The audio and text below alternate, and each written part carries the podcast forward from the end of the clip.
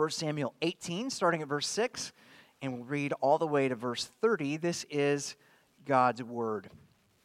As they were coming home, when David returned from striking down the Philistine, that is Goliath, the women came out from all the cities of Israel, singing and dancing to meet King Saul, with tambourines, with songs of joy, and with musical instruments.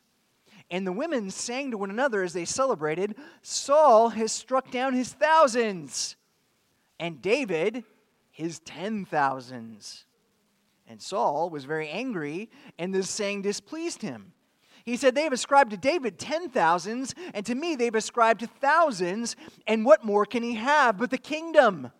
And Saul eyed David from that day on. The next day, a harmful spirit from God rushed upon Saul, and he raved within his house while David was playing the lyre, as he did day by day. Saul had a spear in his hand, and, and Saul hurled the spear, for he thought, I will pin David to the wall. But David evaded him twice.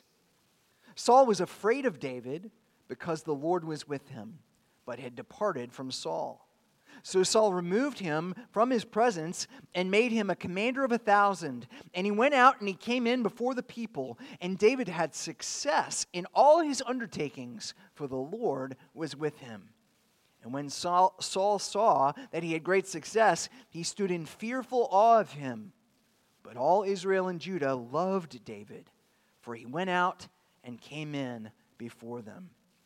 Then Saul said to David, Here is my elder daughter, Merab. I will give her to you for a wife. Only be valiant for me and fight the Lord's battles. For Saul thought, Let not my hand be against him, but let the hand of the Philistines be against him. And David said to Saul, Who am I, and who are my relatives, my father's clan in Israel, that I should be son in law to the king? But at the time when Merab, Saul's daughter, should have been given to David, she was given to Adriel the Meholathite for a wife. Now, Saul's daughter Michal loved David, and they told Saul, and the thing pleased him. Saul thought, Let me give her to him, that she may be a snare for him, and that the hand of the Philistines may be against him. Therefore, therefore, Saul said to David a second time, You shall now be my son in law. And Saul commanded his servants, Speak to David in private, and say, Behold, the king has delight in you, and all his servants love you. Now then, become the king's son in law. And Saul's servants spoke these words in the ears of, ears of David. And David said, Does it seem to you a little thing to become the king's son in law, since I'm a poor man of no reputation? And the servants of Saul told him, Thus and so did David speak. And Saul said, Thus shall you say to David, The king desires no bride price except a hundred foreskins of the Philistines, that he may be avenged of the king's enemies. Now, Saul thought to make David fall by the hand of the Philistines. And when his servant told David these words, it pleased David well to be the king's son in law. Before the time had expired, David arose and went, along with his men, and killed 200 of the Philistines. And David brought their foreskins, which were given in full number to the king, that he might become the king's son in law. And Saul gave him his daughter Michal for a wife.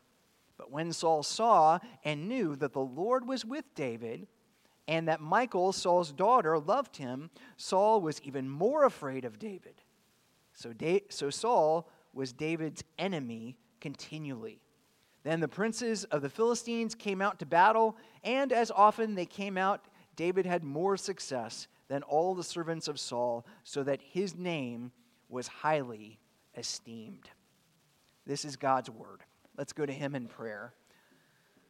Oh Lord our God, we pray that you be with us as we study your word. Give us eyes to see and ears to hear what you are saying to us, that we might learn how to become disciples, faithful followers of the Lord Jesus Christ.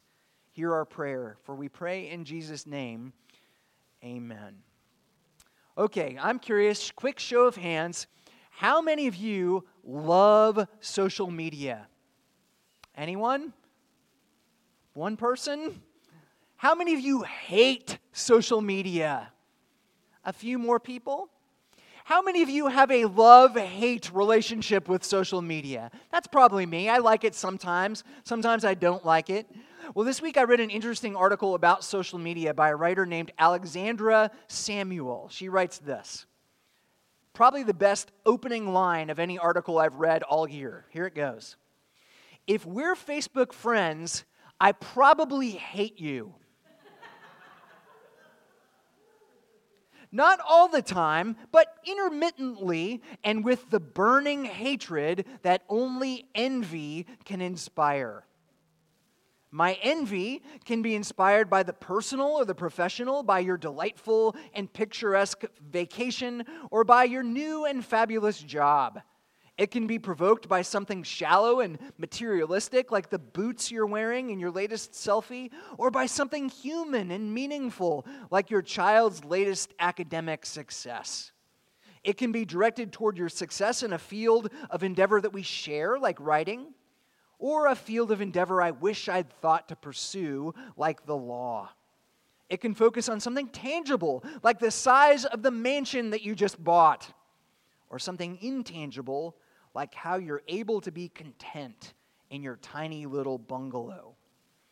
Envy is profoundly woven into the experience of using social media. I also read another quote, this one from a 23 year old named Alondra, in an interview with USA Today just last week. She said, If I find myself feeling sad and self deprecating, I know it's because I'm consuming too much social media. I, I especially feel this on Instagram, where I find myself comparing myself to other people. Nathan, a 20 something from Wales, gained over 100,000 likes and retweets when he wrote, Instagram is a ridiculous lie factory designed to make us all feel inadequate. Why is that? Why does so- social media make us feel inadequate? Why does it make us feel anxious? Why does it make us feel envious? Why can't we celebrate when we see fabulous people with fabulous families doing fabulous things in fabulous places around the world? Why do we play the comparison game? Why do we compare ourselves to our friends and family members? Why do we compare ourselves to strangers, to people we don't even know? Why did Saul compare himself to David? Why did Saul try so hard to destroy David that he ended up destroying himself? This morning, we're going to talk about envy. Envy on the surface appears to be one of those respectable sins. We know that envy is wrong. We know that we should not envy other people, but for most of the time, we don't really pay much attention to the sin of envy.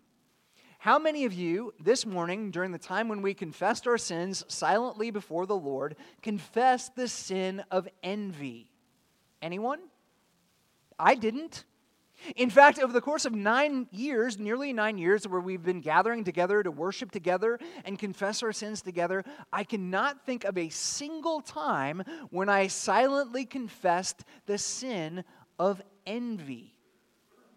It seems so normal, so blase, so part of our, of our regular, everyday American culture that we hardly even think of it as a sin. And yet, envy will consume you. Envy will destroy you. Envy will poison your relationships with other people, and eventually, envy will poison your relationship with God. Where does it come from? How do we get rid of it? If, if I delete my social media, will it go away? King Saul didn't even have social media. If you're taking notes this morning, here's the outline. We're going to look at the story of David and Saul, David the shepherd, Saul the king. And as we do, I want us to ask three big questions about envy. Envy. First, what is envy? Second, how does envy tear us down? And third, how does the gospel build us up? So, what, in, what is envy? How does it tear us down? And then, third, how does the gospel build us up?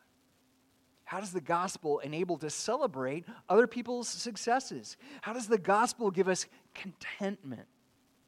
How does the gospel give us grace and peace? Let's take a closer look. First big question What is envy? Verse 6. As they were coming home, when David returned from striking down the Philistine, Goliath, the women came out of all the cities of Israel, singing and dancing to meet King Saul with tambourines, with songs of joy, with musical instruments. So far, so good. And the women sang to one another as they celebrated Saul has struck down his thousands, and David his ten thousands. And Saul was very angry and this saying displeased him. And he said, They've ascribed to David ten thousands, and to me they've ascribed thousands. And what more can he have but the king, kingdom? And Saul eyed David from that day on. As I studied this week, I found a lot of great quotes about envy, some from Dante, some from Aristotle, one from my favorite singer, Jon Foreman from the band Switchfoot. Here's the best one I found. Envy is being unable to enjoy what someone else has because of comparison and being unable to enjoy what you have because of resentment. In other words, envy is a toxic blend of comparison and resentment. Envy, the author continues, says, He, but I. He drives a Lexus, but I drive a Toyota. She is a size 2, but I am a size 12. He has a beautiful, gorgeous, illustrious house, but I live in a tiny house. He has a, a, a, tiny house, but I live in an apartment. She has an apartment, but I live in my parents' basement. He has a happy marriage, but I have an unhappy marriage, but I am widowed, but I am divorced, but I am single. Why can't I have what this other person has? Now, it isn't necessarily a sin or a problem to compare ourselves with other people. We do that naturally all the time. Pastor David is taller than I am, and Pastor Sean is younger than I am, and my wife Kate is in many, many ways much more talented than I am. She is a wonderful musician. I am not a musician at all. She's a stupendous singer. I am not a good singer at all. She has two master's degrees. I have one master's degree. If the trend continues, my children will be smarter than me. I've come to accept this. Frank Drew is more handsome than I am. Mercer Sport has better hair than I do. These are just statements of fact and reality. Envy is what happens when that simple act of comparing ourselves with other people, which we do all the time, it's perfectly normal, gets mingled with toxic resentment. Envy resents the fact that someone else has something that we don't have, whether it's fame or beauty or wealth or talent or prestige. Envy says, Why can't I have what she has? It's unfair. That's why envy is ultimately an accusation that we level against God. Envy says, God, you have not given me what I deserve. It's not right. It's not fair. Why don't I have what that other person has? I should have what that other person has. Envy craves recognition. Envy craves superiority. If pride is idolatry focused on me, then envy is idolatry focused on you. Pride says, I must be first. Envy says, You must not be greater than me. We see this very clearly in the life of King Saul. Look with me at verse 8. We read, and Saul was very angry, and this saying displeased him. He said, They have ascribed to David ten thousands, and to me they've ascribed thousands. And what more can he have but the kingdom? Do you hear the anger? Do you hear the resentment? Instead of celebrating David's tremendous success on the battlefield, if you remember, just one chapter earlier, David had defeated the giant Goliath, he had liberated the people of Israel. Instead of celebrating that, Saul is consumed by anger. Instead of, instead of celebrating his own success on the battlefield, Saul was a great military leader. Uh, throughout the, the book of 1 Samuel, we read about him defeating the Moabites and the Edomites and the Ammonites. He defeated a whole ton of ites. Anytime he went to war against the ites, he defeated them. But instead of celebrating that and saying, Look at the victory that God has given me, he's poisoned by resentment. The people love David more than they love me. They respect David more than they respect me. I can't live like this. I must take him down. I must destroy him. Have, anyone, have any of you seen the movie Amadeus? It's sort of an older movie. It was, came out in 1984. It was Best Picture in 1984, a long time ago.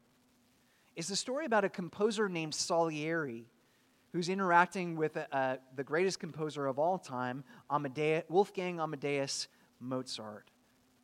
Salieri is very talented in his own way, but he's completely overshadowed by the singular genius of Mozart, who is, again, perhaps the greatest composer of all time.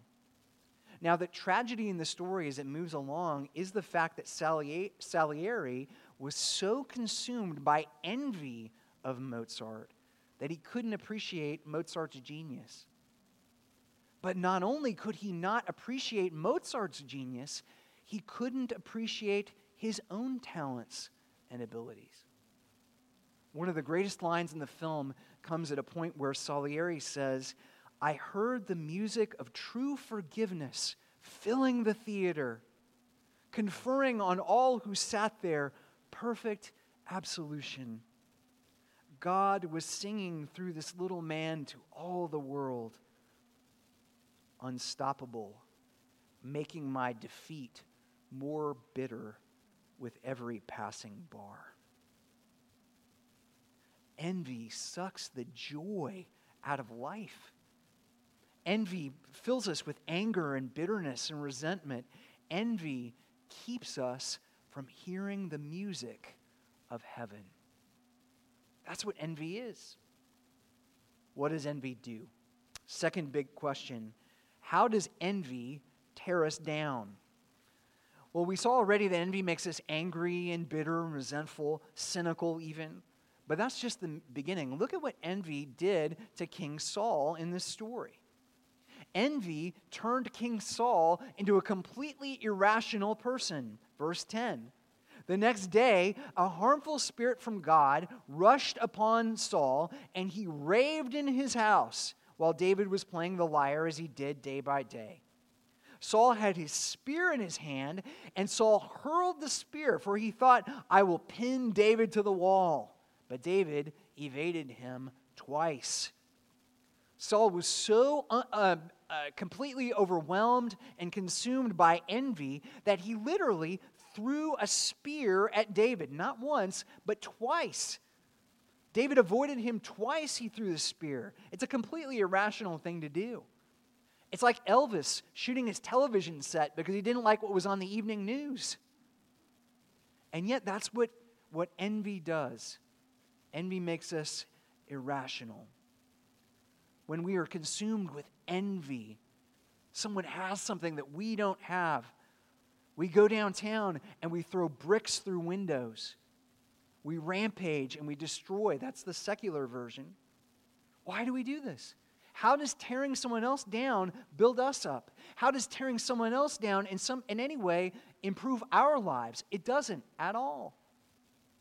When we're consumed with envy, we go online and we hurl verbal bricks through the windows of other churches and we say, we, we tear them down as if somehow tearing them down will enable us to preach the gospel in our community, to be agents of mercy and peace and healing and shalom, as if tearing someone else down builds us up. It's completely irrational. Envy makes us irrational.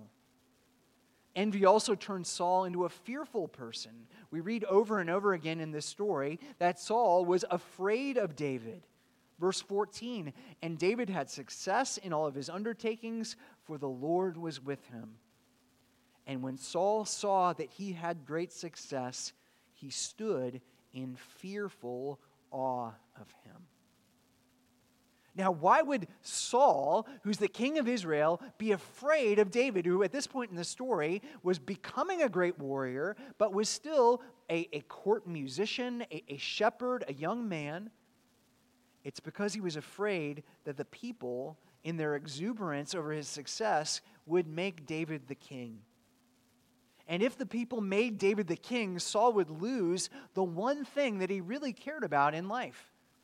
Throughout the story in 1 Samuel, we see that Saul cared more about being the king than anything else. He loved being the king more than he loved God. He loved being the king more than he loved his best friend Samuel. They were at one time best friends.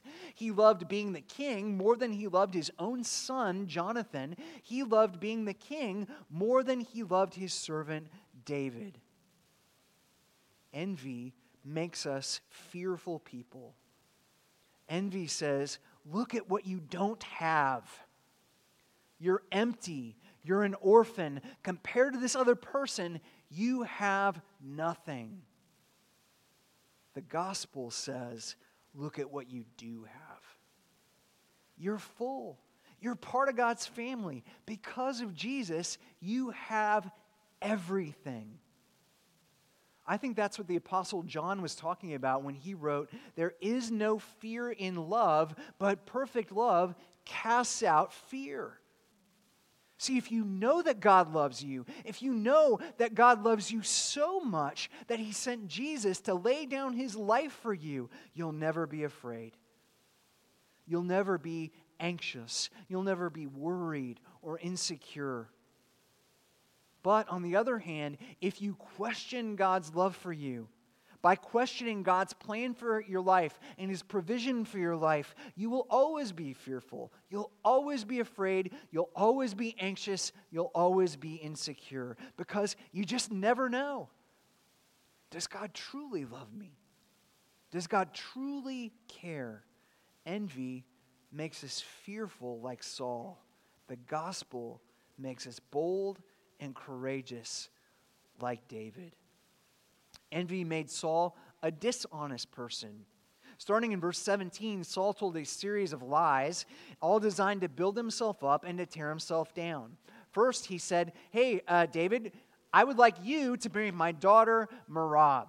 Here she is. Would you like to marry her? And at the last moment, when he was about to marry her, he said, Just kidding. I've given her to another man. Maybe you could play the lyre at their wedding. You know, you could be a, a, a groomsman or maybe you could uh, be an usher at the wedding, but I found somebody else. Maybe you should move on. Then later, when it's revealed that uh, Michal, his daughter, loved David and David loved her, they arrange another wedding. And he said, Oh, sure, you can marry my daughter, of course. But first, I've got a, a little uh, thing that you can do for me. I want you to go out and to the Philistines, this very angry, uh, very uh, audacious army that's been fighting us for years and years. And I want you to go circumcise 100 Philistines who don't want to be circumcised. Okay? And then uh, come bring the foreskins back to me, which again is kind of gross. I think we just need to acknowledge that. Uh, and then and then, oh, and then you can marry my, my daughter. Now, of course, he had no intention of, he never thought David would succeed, but not only did David succeed, he killed 100, he killed 200 of the Philistines. Why? Because God was with him. But the point here is that envy makes us dishonest. Envy will make you a liar. Envy will make you a cheat. Envy will make you cut ethical corners because envy makes us willing to do whatever we need to do to get what we don't have because we think we deserve it. Finally, we see that envy made Saul a destructive person. Envy completely destroyed his relationship with God, completely destroyed his relationship with David, it completely destroyed his relationship with his son, Jonathan, it completely destroyed his relationship with his two daughters, Merab and Michal. Jesus' brother, James, the Apostle James, talks about the destructive power of envy in James chapter 4. He writes, You desire and you do not have. That's envy so you murder. You covet and cannot obtain, again, envy, so you fight and you quarrel. Envy poisons our hearts. Envy destroys our relationship with God and it destroys our relationship with other people because envy says, it's all about me. Third big question How does the gospel build us up? Now, the surprising thing is, as we look at this, is that the gospel initially agrees with Saul's assessment of things. The gospel initially says, You're right, Saul. You're right, Joel. You're right, Pinewoods Church. You are missing something. But it's not money, and it's not fame, and it's not beauty, and it's not success. It's grace. It's mercy, it's joy, it's salvation, it's justice, it's righteousness, it's holiness, it's obedience. That's what you're missing. And Jesus, our Savior, says, It is my great joy to give that to you by laying down my life on the cross. Envy says you are not enough and you'll never be enough. But the gospel of Jesus Christ says you are enough and you will always be enough because Jesus is enough. And so the question is how do you get that into your life? How do you believe that Jesus is enough in a world filled with Instagram models and visions of success and glory and beauty and joy that we're saturated with all the time, wherever we go. We cannot hide from the things that the world offers to us, which fuels our envy. How do we get that into our heart? The answer is faith, which is a journey, not an epiphany. Faith is not this great moment on the mountaintop where we realize all of a sudden, ah, Jesus is enough. Envy is foolish. Greed is foolish. Why can't I simply rest in what God has given me? I wish it was that easy. I wish it was that easy as simply acknowledging the truth and having that aha moment on the mountain, and that, was, that would be enough. But it's not. It's not that easy because faith is a journey. Three times in this passage, verse 12, verse 14, and verse 28, we are told that the Lord, Yahweh, was with David. In other words, David walked with the Lord, and the Lord walked with David. Where does contentment come from? It comes from Emmanuel, God with us. In order to have true contentment, you have to walk with Jesus, and Jesus has to walk with you. That's faith. You have to wrestle with God, like Jacob wrestled with Jesus in the book of Genesis. That's, by the way, what the word Israel means. He wrestles with God. You have to go to the mountain and you have to walk through the valley of the shadow of death. You have to walk with Jesus on special days like Sunday morning. You have to walk with Jesus on not so special days like Tuesday morning. You have to be someone who reads your Bible, someone who prays, someone who baptizes your children, someone who simply comes to the Lord's table. We sing, we pray, we repent, we laugh together, we cry together, and day by day, moment by moment, slowly but surely, years upon years, something incredible happens. Our faith grows. And before we know it, we find ourselves saying, Jesus, you are more than enough. You have given me, Lord God, all that I have ever needed and all that I will ever need. And we start to believe it. those words which we think could never be true become true as the Spirit applies it to our heart. Because Jesus is good, because Jesus laid down his life for you on the cross, live your life, not theirs. Be content with what God has given you. Rejoice in God's provision and plan for your life. Don't worry about his plan for other people. Celebrate God's perfect plan for you. Envy tears us down, the gospel builds us up. Let's go to God in prayer. O oh Lord our God, we thank you for all the gifts you have given us. Supremely, we thank you for Jesus. I pray, Lord God, that you would make us content, that we would not be like King Saul, who was completely destroyed by his envy for David, but may we have peace in our hearts by your Spirit. Help us live a life of faith, for we pray in Jesus' name. Amen.